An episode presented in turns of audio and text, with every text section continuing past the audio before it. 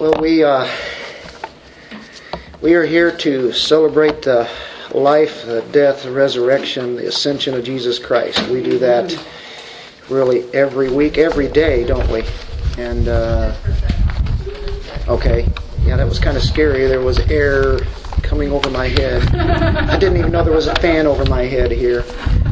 Uh, but really, we, we talk about, we focus on Jesus Christ, and that's what it's all about. We happen to be in a gospel now, and when you deal with the gospels, you are talking about the very life of Christ. You get to peer in to those things that were uh, happening and going on at the time. Uh, we're set for a new chapter now in the book of Luke. Uh, this sets the tone for the rest of the story that's in uh, this gospel. It's uh, of course, we've had quite the story already, but we're given a section here that we get to see quite the panorama of what was happening as far as the scene in Israel was uh, concerned. And uh, when you think of where we've been so far in the first two chapters, really it's dealing with the supernatural births of John the Baptist and of Jesus. And uh, of course, we saw one incident, which we looked at last week, where Jesus uh, was 12 years old. And that's all we have of Jesus uh, from his infancy to the time of his ministry. We really don't have anything but that 12 year old incident, which Luke records here. And so that's the only information that we have. We got in on that, but that was rather much when you really consider what is going on at that time. That's what we looked at. We saw that Jesus knew that he was the Messiah. He had to be about the Father's business in the temple. And uh, so and he knew who his father was. He knew he, who he was. He was still going to learn more. And that's what he did from 12 on till the time of his ministry. He kept growing in stature in his physical uh, sense and then also spiritually he grew. And out of that passage we get a great foundation of this gospel and it gives witness of jesus being who he is deity, Savior, out of that passage and the, and the previous passages where the angels spoke of him and uh, him being the Son of God. So now what we're going to do is jump 20 years or close to 20 years, maybe like 17 years or so, uh, from that time of Jesus' uh, introduction to people, uh, at least at the temple when he was 12, to now at this time, like 17 years later, and we're going to get into the historical, the political, and, and the religious setting, just as John the Baptist is ready to come on the scene.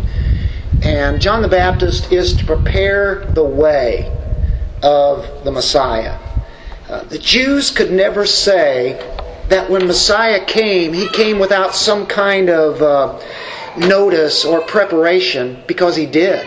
He did have the notice. The preparation was done. It was done by this mighty forerunner, John the Baptist. And uh, that's uh, a tremendous ministry that he, he had. The whole nation was awakened. And it was dealing with a, a message of repentance. And of course, when we have this study on John the Baptist, especially here in chapter 3, we see what his ministry was, and it was tremendous. God once again speaks through a prophet.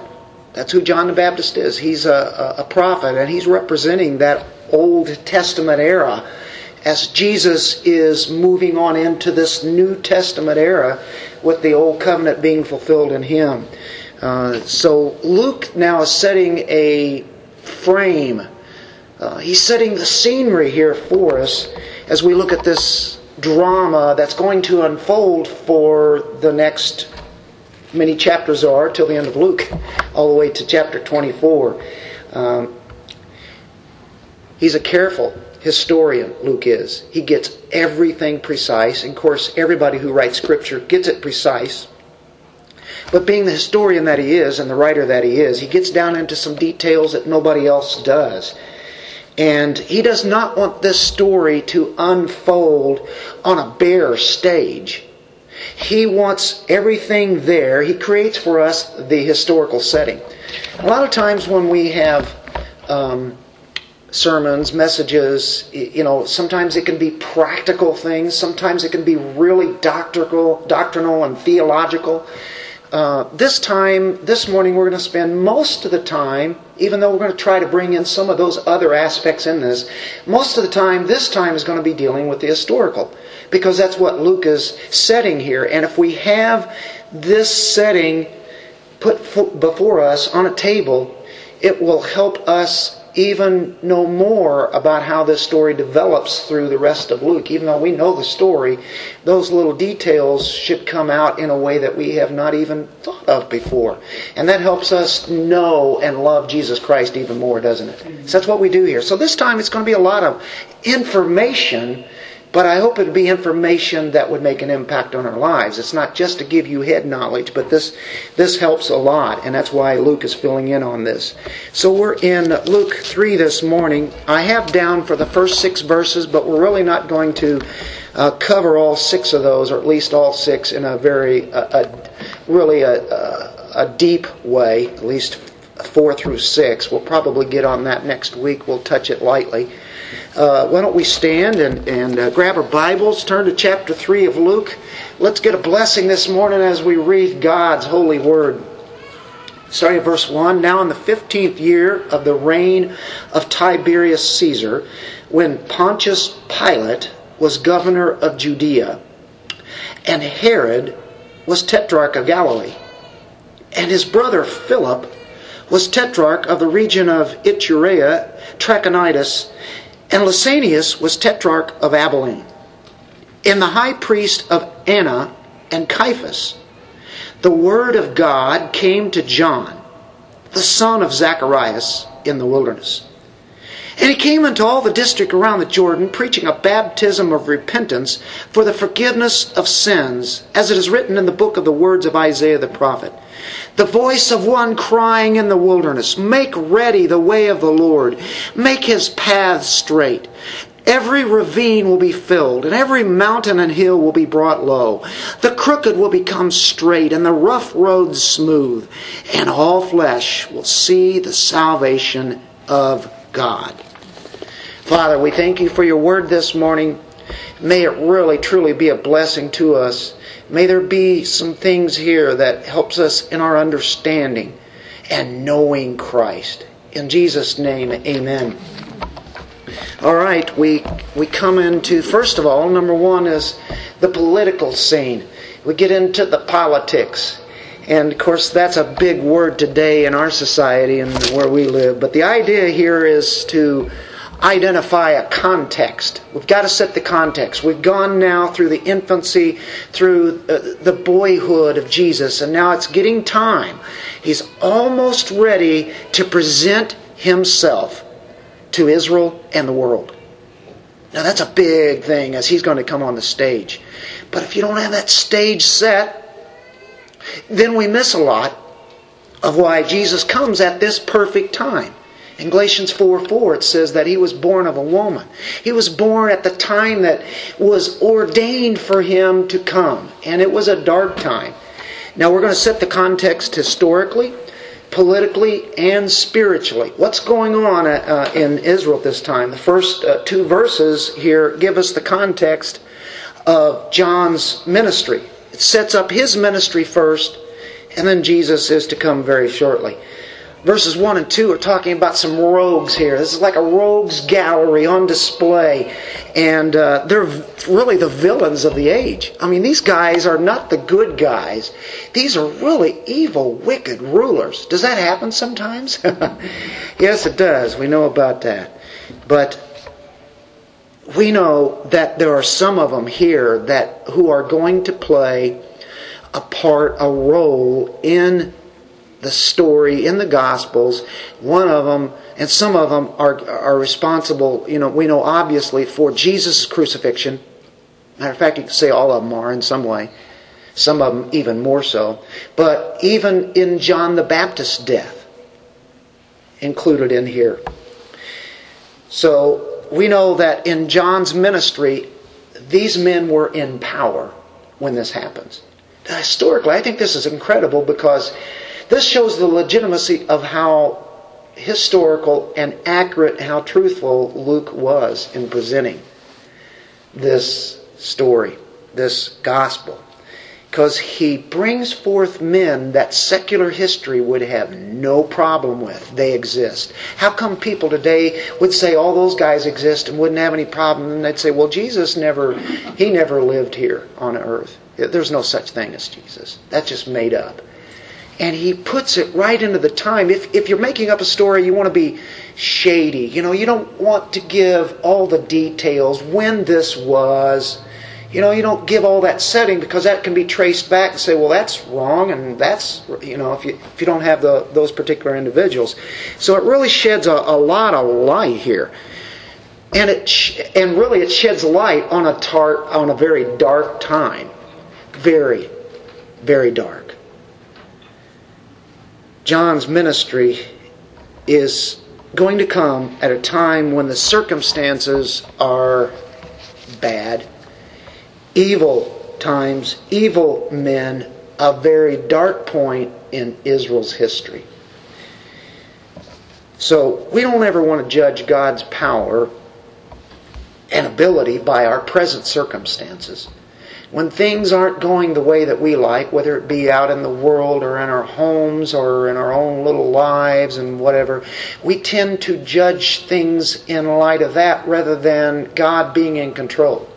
And we know better. We know that God is in control of all things.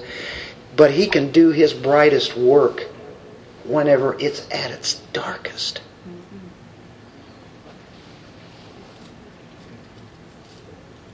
Just before the light comes, it's dark out, isn't it? But when that morning star comes, all of a sudden the day breaks and of course, that's what happens here. Same kind of thing I think you can look at historically throughout the church, and I think of the Reformation. It was the dark ages, and then the light breaks. The truth comes out. And it just made an impact on all the world very quickly. So, this is what's happening here. The gospel is rooted in, actual history. Historical aspects are involved here. It's a particular time and space, isn't it? And we can gather from this that it's somewhere around 29 AD. Somewhere in that area. We know the calendar it was converted at that time and we you know there can be difficult but that gives us a really close time and luke is not even trying to get on the chronological as much as he is with what's going on here to get a feel for this whole thing and so he brings forth um, seven names here in these first two verses. Uh, one of them is first one mentioned. Now, in the 15th year of the reign of Tiberius Caesar, he is the Caesar, he is the world leader.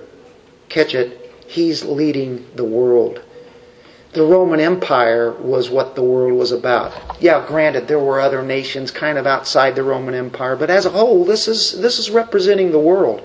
And he is the leader of it. He is the governor. Uh, the world, the word there is the reign of Tiberius Caesar. Caesar. It's uh, ruling, governing. Um, Luke is really pointing, though, here about the conditions it says the 15th year, and that helps us know about what time this is. The 15th year of the reign of Tiberius Caesar. Uh, we can establish some kind of grounding here of kind of when this is. We know exactly when Caesar Augustus died. You say, I don't see a Caesar Augustus here. Well, he was the one who was ruling before uh, Tiberius Caesar uh, according to Romans, uh, the Roman records, he died on August 19th of the year AD 14. So, according to the Roman records and according to what they would be putting forth in their history, I don't think anybody would challenge that at all. They even get it down to the day. So that was when uh, AD 14. So let's say if Tiberius Caesar started reigning at that time, and there are some differences, maybe as much as four years that some people might argue, but this is getting us in that area though, isn't it? Tiberius probably took over that year in 14. It's in the 15th year. Where does that take us to? 28, 29 AD, right? So that's why we can say this is what time of history this is. This is very historical. The Bible is accurate. So there was Augustus Caesar. He's around when Jesus is born, right? We've already seen that. Tiberius Caesar is the stepson of Augustus. He reigned from uh, AD 14 to 37, this uh, Tiberius Caesar, the stepson of Augustus Caesar, from 14 to 37 AD. You know what that means? For, from the time that Jesus was a teen, all through his ministry, and even after that. So put that into perspective. That's a long time for a ruler. You know, we have here, you think of, you know, a president, uh, most of goes two terms, that's eight years. Um, you know, some people tend to go in, in uh, different positions in the government. They can be there for decades, right? But there he was, ruling basically the Roman world, is what it comes out to be. He was not really a, a godly man. There were other ones who were worse. There was Caligula, there was Nero. Uh, so, you know, his mention here is definitely showing that Roman dominion was happening at that time, and uh, it was over Israel. There was not a monarchy passed down from uh, Caesar because he has a child, and that one's going to be the, the next Caesar. You can say, I thought that's the way it operated. Well, they had a Senate. And the Senate actually wanted to pick out the next Caesar after this Caesar dies, that they would have somebody coming in to that. Well, Caesar, um, Tiberius here, he wanted to make sure that he kept this in the family. And of course, as the Caesars go, they have their own rules and uh, they go as they uh, move along, as the years go by. Um, his authority should have ended at his death, and of course it does, but yet he wants his authority to kind of continue on down the line. And um, so he kind of chooses the next Caesar. Uh, he was very influential, he was very powerful, he was pretty crafty. So, in order to avoid losing this power in the family, before he died, he went and picked out a co regent here, a co Caesar. So that's, that's what he did. The only problem is, and so whenever that happened, and the way that he put it down, this co Caesar, then he's ruling with him. Whenever he dies, then this guy gets to take over. Well, the only problem is, he died before Tiberius Caesar died. so now what's he going to do? Well, he selects a man by the name of Tiberius. Tiberius happens to be his son in law. Son in law.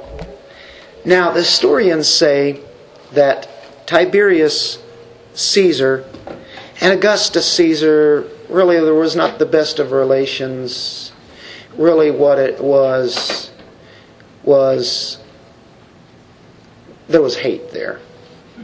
There was a hatred Augustus hated Tiberius, but he wanted to be able to pass his emperor's position on down to his grandsons. So that's what he does. He chooses Tiberius, makes, he makes him Caesar in a like a co-Caesar. So it's going along the way that he, he wants. A matter of fact, he adopted Tiberius. He's a son-in-law, and then he adopts him. Well, you know what's so great about adoption? Adoption means that a family chooses that particular person. So, in a way, adoption is even better than natural birth. You see, you didn't pick how that individual would be when you give birth, ladies, to you know a son or a daughter. That's you know God did that. But you, you can adopt, you could choose who you want to adopt, can't you? So he had special privileges there. It was by choice. Even though Augustus Caesar hated him. so he made Tiberius his own adopted son, and so he is a co Caesar.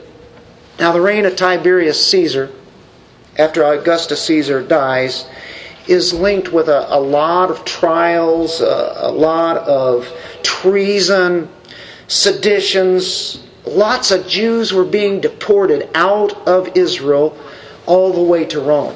I don't want to give you, you know, some boring history here.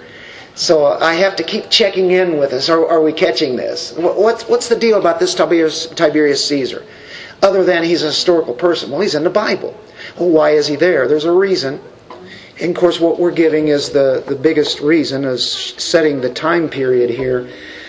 A typical Caesar is kind of like what he would be, and of course, he had expressions of cruelty, even though he wasn't the worst, but he was very self centered.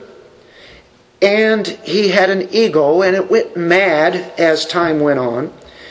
And he hindered uh, a lot of the uh, rule that he had in the Roman Empire as he had what uh, they called a reign of terror.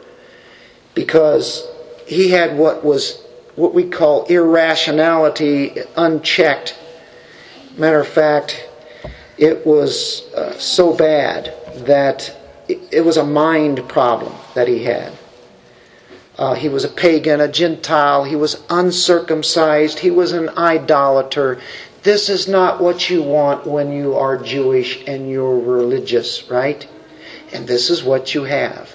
Now, this guy is ruling all the world. Now he's going to break it down to now four of these guys who are kind of local. Brings it down now into Israel.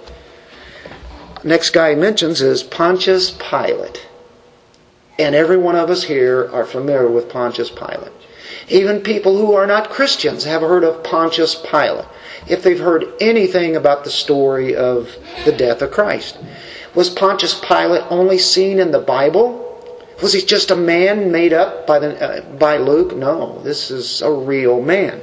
By the way, in 1961, now that's 50, what is that, 57 years or something like that? 57 years ago, there was a discovery. A plaque was discovered in Caesarea. And on that plaque, it was a dedication plaque, a dedicatory plaque. It had the name on it Pontius Pilate. Now, the Romans recognize him as part of that history, but he's a real person. But on this plaque, his name is mentioned on there because he actually built in the honor of Tiberius, call this place Tiberium. And Pontius Pilate is, is called the prefectus, the prefect. It's an official title. It's a Roman prefect. He was a Roman prefect of Judea, Samaria, and Idumea all in that area that we know we're familiar with there. And you think of Judea and all in, in that one area. Um, he was one of the prefects. This is Pontius Pilate. Pontius Pilate, we know, played a key role in the death, the crucifixion of Christ, didn't he? So you have Pontius Pilate, who was governor of Judea. This is before the time that Christ starts his ministry. These guys are already ruling, they're in place as, as this goes along. So he goes a long time too, doesn't he? From 26 AD to 36 AD. He was there before Jesus started his ministry, and he was there after Jesus had been crucified and rose. So he was there that whole time. So you had Archelaus had, who had ruled that area for 10 years, and then he had four successors. One of them was this Pontius Pilate. Then we, we look at another one, and his name is Herod, tetrarch of Galilee. Tetra is dealing with the four ark ruler. There were four rulers all in that Palestinian area, that uh, Israeli area. Um, you think of this Pontius Pilate, he's noted for briberies and insults, robberies. Uh, he just was outrageous as far as the Jews were concerned, and they gave him all sorts of troubles. And of course, he had frequent executions going on without trial. He got into trouble with the Roman government, even. Uh, just ferocious, this Pontius Pilate was. But it was under Pontius Pilate that Jesus was executed by the Romans. So it's interesting note here you have this Tiberius Caesar who's ruling all over and all the craziness that's happening in his reign, but bring it down to Pilate, and there's Pilate mentioned before the time that Jesus will even die. Pontius Pilate has that role. Then you have another tetrarch by the name of um, Philip. We have Pontius Pilate. We have Herod was tetrarch of Galilee.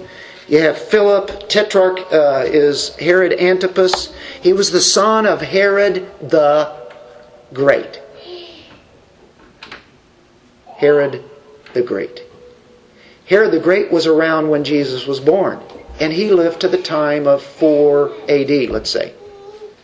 So, and he's the one who killed all the babies two years and under, right? Well, he has a son. After, of course, he dies, his son and others will then take rule there in the Israeli area. Herod Antipas had Galilee and Perea. Uh, he ruled until 39 AD. So he was there really all that whole time, too, wasn't he?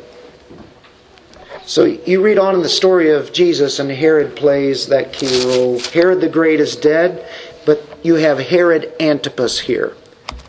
And that's who that is in our verse 1 Herod. It's Herod Antipas. He is in on the uh, trials of Jesus. He had a mock trial. He mocked Jesus. Of course, he had blasphemous, frightening ways that he did it. He held sort of this mock trial. And he made the Jews mad and uh, he built a capital city, and it was called Tiberias. The only problem with uh, with that, though, was that it was built on a Jewish cemetery. That is not cool, right? So this is the kind of guy he is too. He flaunted all their traditions. He didn't care. Sacred ground, whatever it is, you don't, you know, you don't mess with that kind of thing. But he did, as as Pontius Pilate and many others did. Um, Herod Antipas is the one who chops off John the Baptist's head. Now, are we getting the idea of who this Herod Antipas is? John the Baptist is getting ready to come on the scene. Before he comes on the scene, as far as the writing of it here, just in the next few verses, it mentions Herod, which is Herod Antipas. That's who that is. So you, when, when you get into a story, when you watch a movie, it builds up characters, right? And you get to learn about them, and then we start seeing action happening. Well, that's what we're doing this morning. So I'm not trying to apologize, but I'm, I'm just just telling us every once in a while because our minds will start going wandering because I'm, I'm not teaching a lot of theology here at this moment, and I'm not bringing a lot of application in here yet either, am I? But yet, this is very pointed because it has a purpose, doesn't it? That's why God and His Holy Spirit made sure this happens in this way this is before John the Baptist is mentioned. The execution of Jesus, he plays in the execution of John the Baptist as far as cutting his head off, which involved uh, a promise to a girl who seduced him with a dance. And he said after that, I'll give you anything you want what a terrible thing to say. That can mean anything. And she wanted John's head on a platter. Well, he was scared to do that, but he made a promise to this girl, and so it was served up to him. The next one is Philip. Philip is a tetrarch. That's east and north of Galilee. So we're, we're all in that area. Tetrarch, four. They had four arcs, rulers. They, they play a much more less of a rule than, of course, Tiberius Caesar does, but they do play a part in all of this. Uh, the region, uh, the region of Iturea and Trachonitis, that's dealing with Philip. Um, all the way up the Jordan River and in that Caesarea Philippi area up north there is another city named after Caesar, Caesarea Philippi. Philip was a brother, another Herodian, a member of the Herodian family, that Herod family. He ruled that area. Um, there's one other one. His name is Lysanias, was tetrarch of Abilene. Now, I don't know if you knew about it, but actually, Texas is mentioned in the Bible here by this city, Abilene. Uh, I, I, sorry, Zach Whitson's back here saying no. Oh, he wasn't. Okay, Abilene. I wonder if Abilene, Texas, was named after this in the Bible. I bet. I bet you didn't even know that was there. Abilene. Well, that's interesting that he mentions him because there was another Lysanias and he wasn't in that area. And so a lot of people say, see, Luke was wrong. There was a Lysanias, but he wasn't from that area. He wouldn't be involved in this. Why is he in this Abilene? Well, later on, guess what? They do find out that there was another man by the name of Lysanias in this region of Abilene, which is north of Galilee and west of Damascus.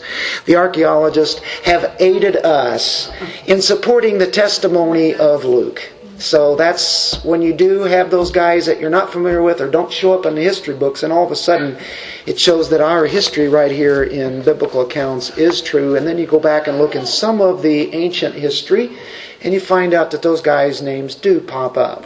And so it just supports again our historical accounts. What am I trying to bring forth in bringing those individuals up? That's the kind of world that was happening when John the Baptist started his ministry and when Jesus started his ministry. It's not a free world for the Israelites. Matter of fact, they're in captivity, they're in bondage. They hate it. The Jews are occupied, they're oppressed, they're possessed by uh, the Romans. They're in, in darkness, they're in bondage. And it represents what? Man in his spiritual condition. There's where we can get some application. We too were in darkness. Israel was in darkness politically, but spiritually. They needed to hear something. Israel was under a dominating power of the Gentile Caesar, ruled by a quartet of petty princes, you could call them. They were all uncircumcised pagans and idolaters. There's no freedom for the nation of Israel. You know, it was a bad condition. Circumstances were horrible as far as they were concerned. They're occupied, they're oppressed, they're in bondage. If you think the Gentiles were bad, though, you read a little bit further here, and we see we haven't seen anything yet. There were far worse because there were the ones now who are going to be listed here they were corrupt in the name of God. The other ones are not even saying they believe in the one true God, Yahweh. These people in Israel say they believe in Yahweh. So we've seen the political scene. Now let's shift to the religious scene. So we pick up the second part. It's dealing with how was the religion there at that time. I think we already know. Verse 1, we got these pagan rulers. Verse 2, in the high priesthood of Annas and Caiaphas. Ah, have we heard of these guys before? Well, we definitely hear about them at the time of the crucifixion, don't we? The arrest and the crucifixion. And they will play a role, a key role, in the death of Christ. It's all part of God's plan, though. There's no true religion there. When I say religion, there is a good word for religion when you think of it being religion that comes from God's truth, His gospel. They didn't have that truth. The high priest, Annas and Caiaphas, are the high priest. He said, wait a minute. Wait a minute. How can that be? That's what it says. in the high priesthood of Annas and Caiaphas. Wait, we all know there's only one high priest, right? You can't have two high priests. Well, they do, they don't. But they actually do. I'm not going to leave it at that.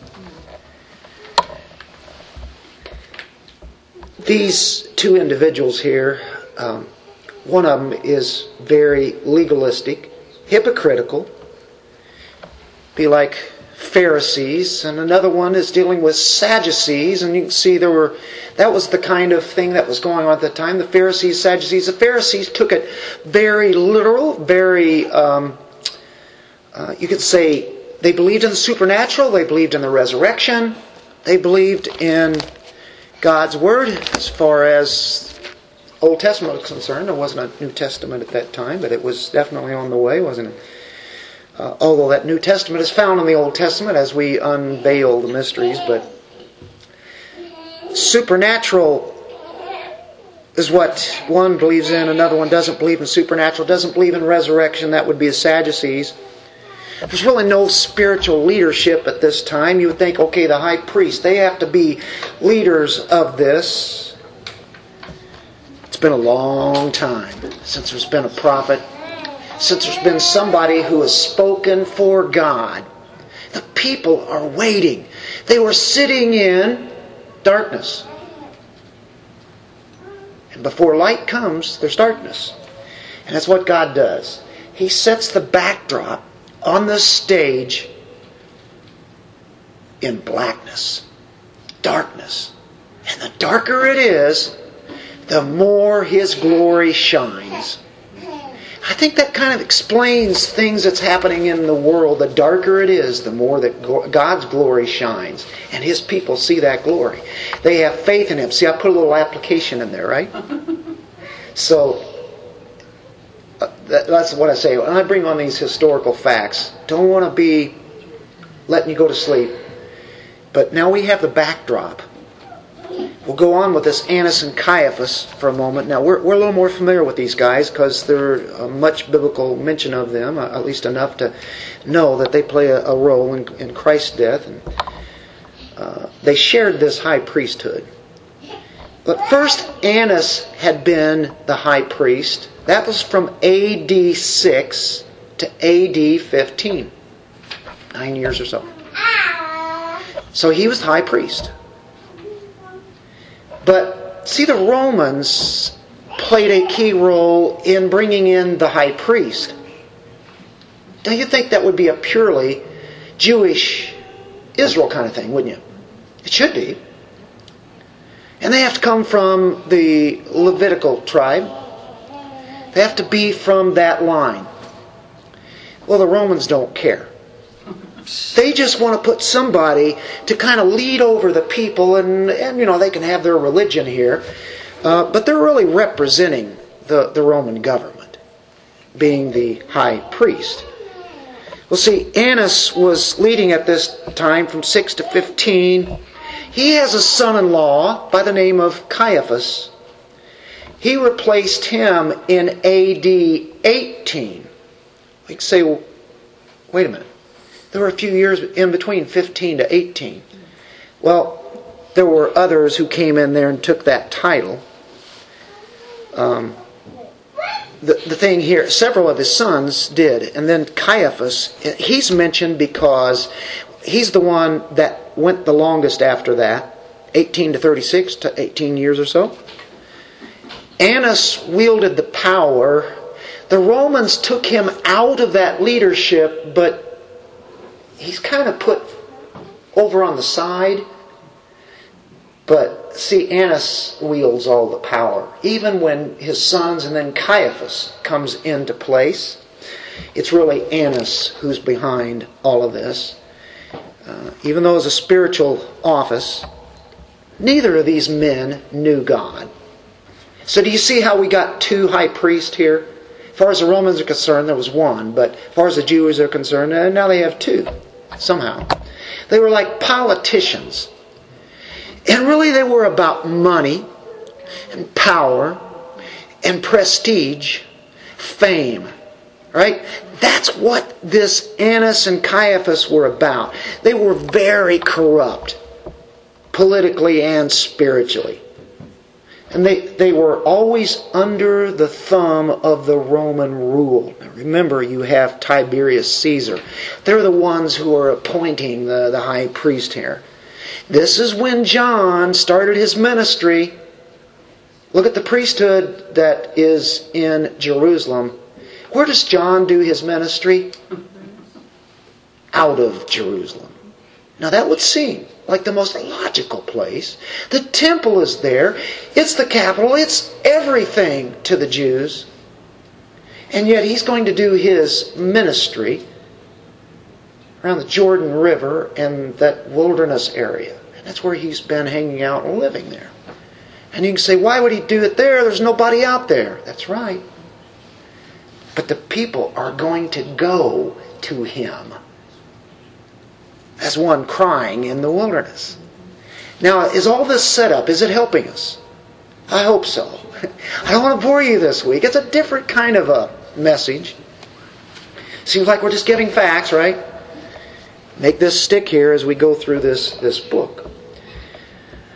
Uh, corruption, extortion, larceny, monopoly. Two things. When people would come to the temple, they would do two things, basically. One would be to give offerings. They would bring an offering to the temple. They would also bring sacrifices. That's the second thing. They'd bring an offering. They'd come to the temple. Now, when they came to the temple, you have a high priest here. Annas had developed a very effective system, we'll say. Quite a system. System that's going to bring in some money. See, if you live out in the Roman Empire and you're going to the Passover, you're going to need to bring offerings. You need to bring some money. Uh, the people, over the course of a year, actually were taxed 22.5% if you add everything up. This is all kind of involved with this.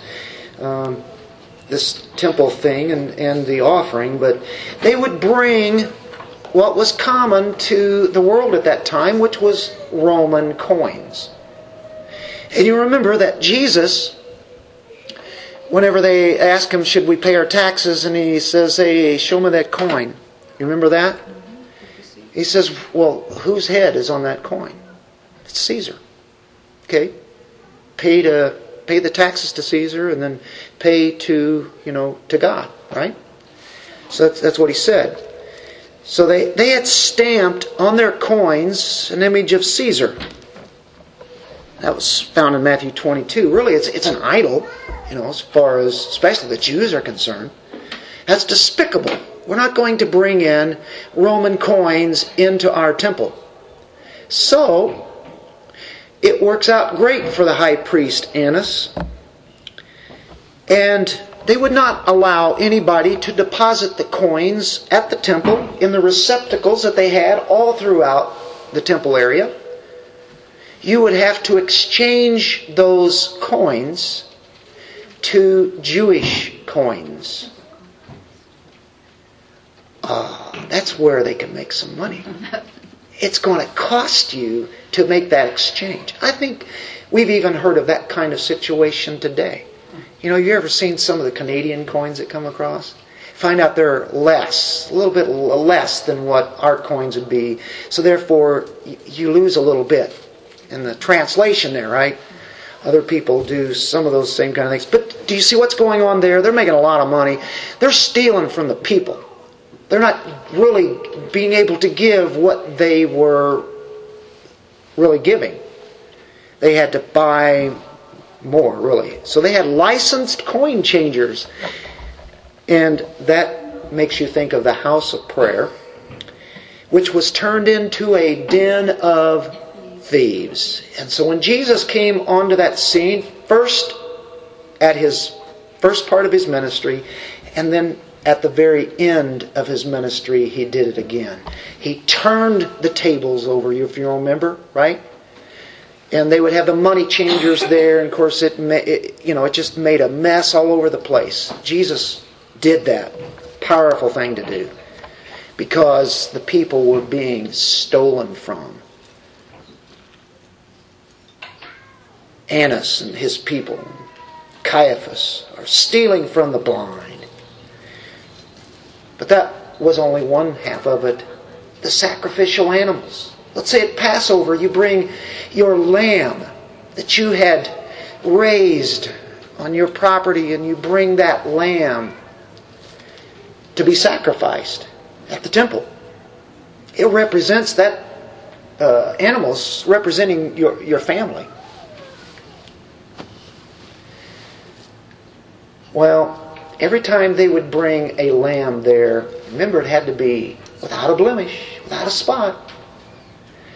Well, even if it was that way, I can tell you, Annas and Caiaphas would make sure that, oh, see that little spot there? Look at that. You can't see it? Look at this. Look at this. They get their magnifying glass. Uh, they probably didn't have those, but they would say, no, no. That doesn't pass. You're going to have to buy one of our sheep. Well, you know what that means, don't you? This sheep that they're going to buy is going to cost a lot more than the sheep that they already had.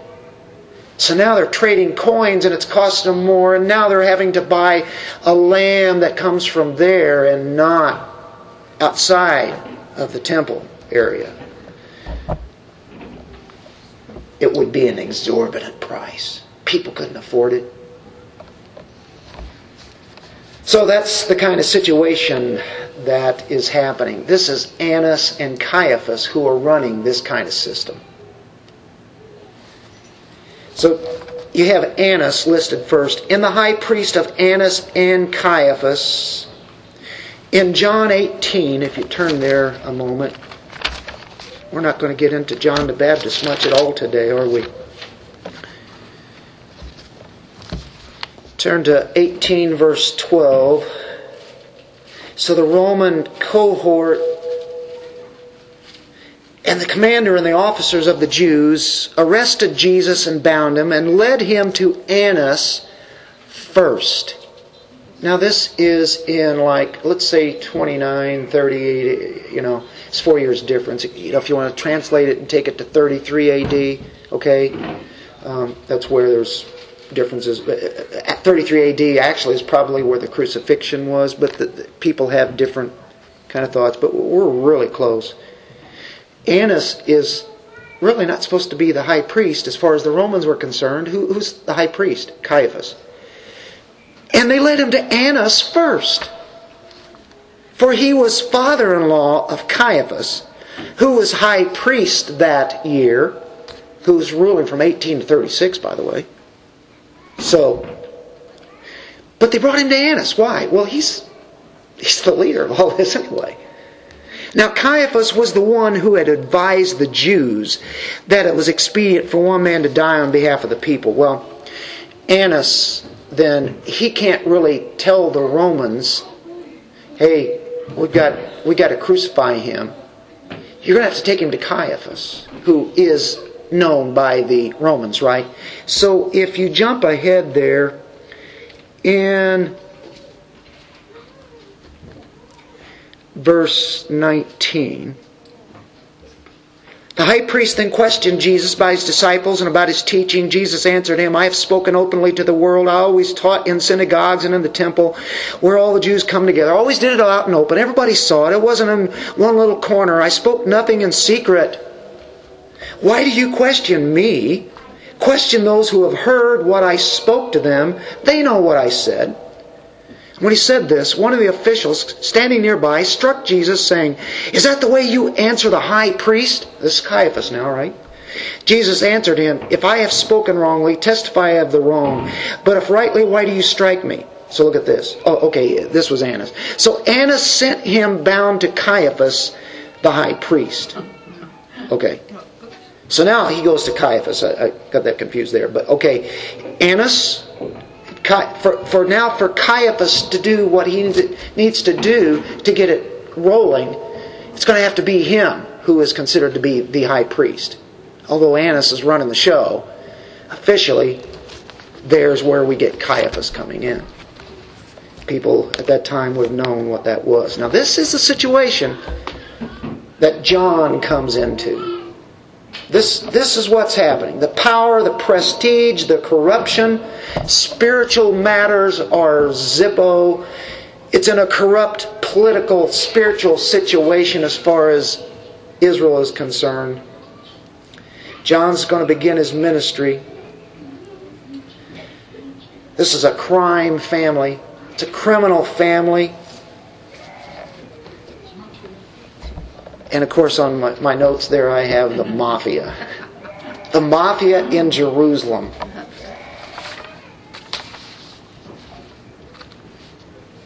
A religious mafia, I guess you could say. They were the ones who drove the conspiracy to execute Jesus because he tampered with their business. Jesus had come in there that week and turned over the tables, and all the animals and all the coins and money are flying everywhere. Now we get why that was happening. Annas and Caiaphas are running this mob situation there. Jesus broke it up. You think they appreciated that? We'll get him later. They sure have a lot to do with this, don't they? Pharisees and the Sadducees couldn't agree hardly on anything.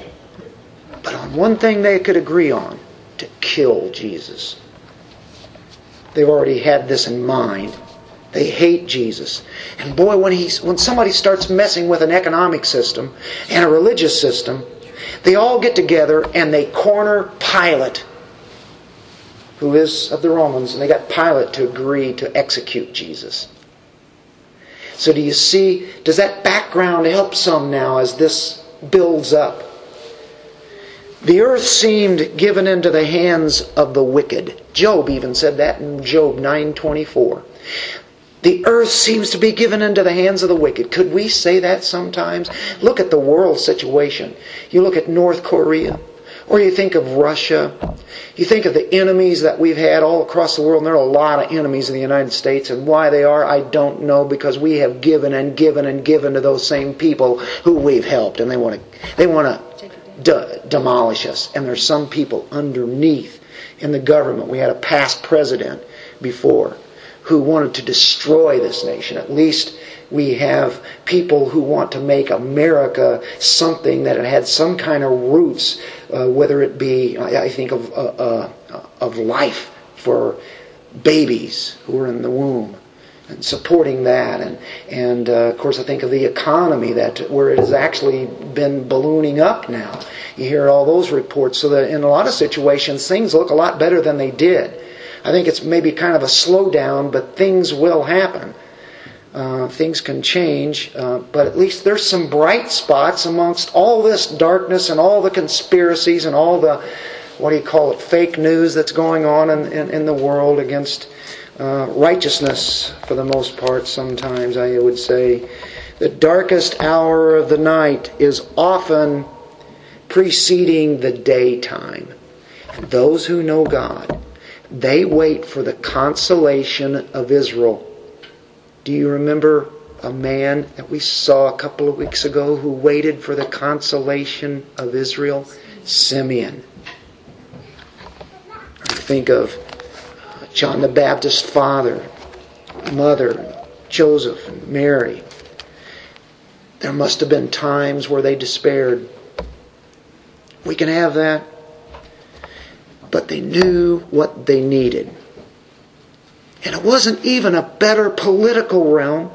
That helps us. It's nice to have laws in the right and proper place and representing righteousness. We, we want the, this to all represent who God is and what righteousness is. We should want that.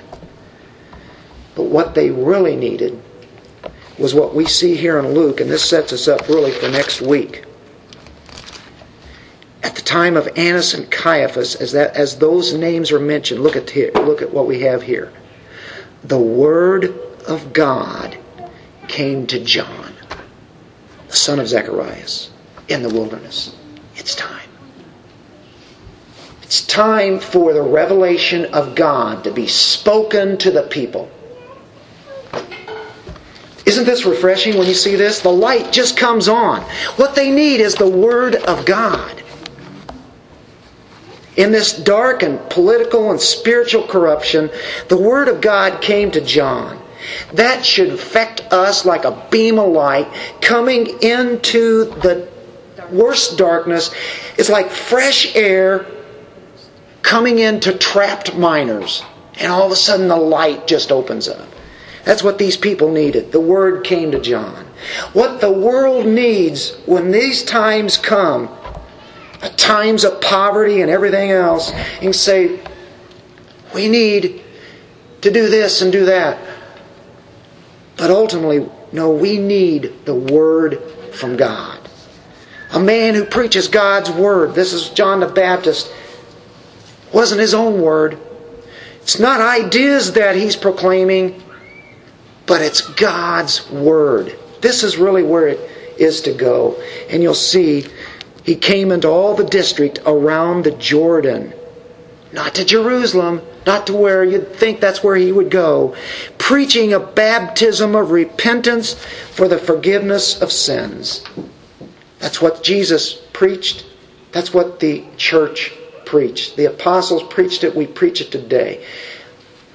Repentance. To believe the gospel truth, to repent. He sets up this repentance mode to these people who didn't know how dark they were they had a problem. And it wasn't so much politically as it was spiritually. And he's away from the establishment.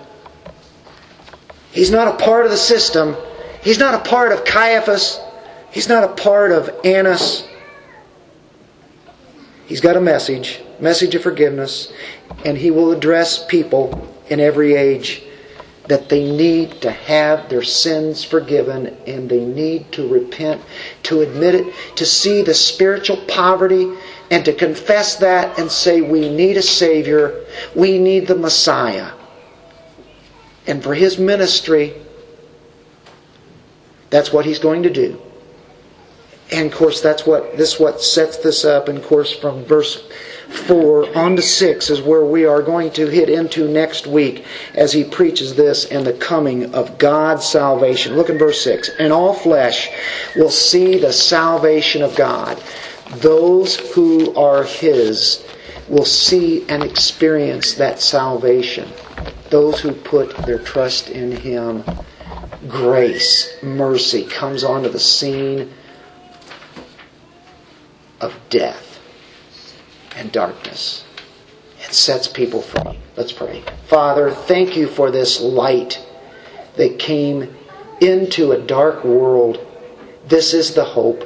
This is what we have. And no matter what our circumstances are in our own lives, at, in our jobs, and our families, and our neighborhoods, and our cities, the church, wherever that may be, and all aspects of our life, we look to you. And you are our hope. You are our light. And thank you for that despite any kind of circumstances that make it look different. Thank you for helping us see this salvation. In Jesus' name, amen.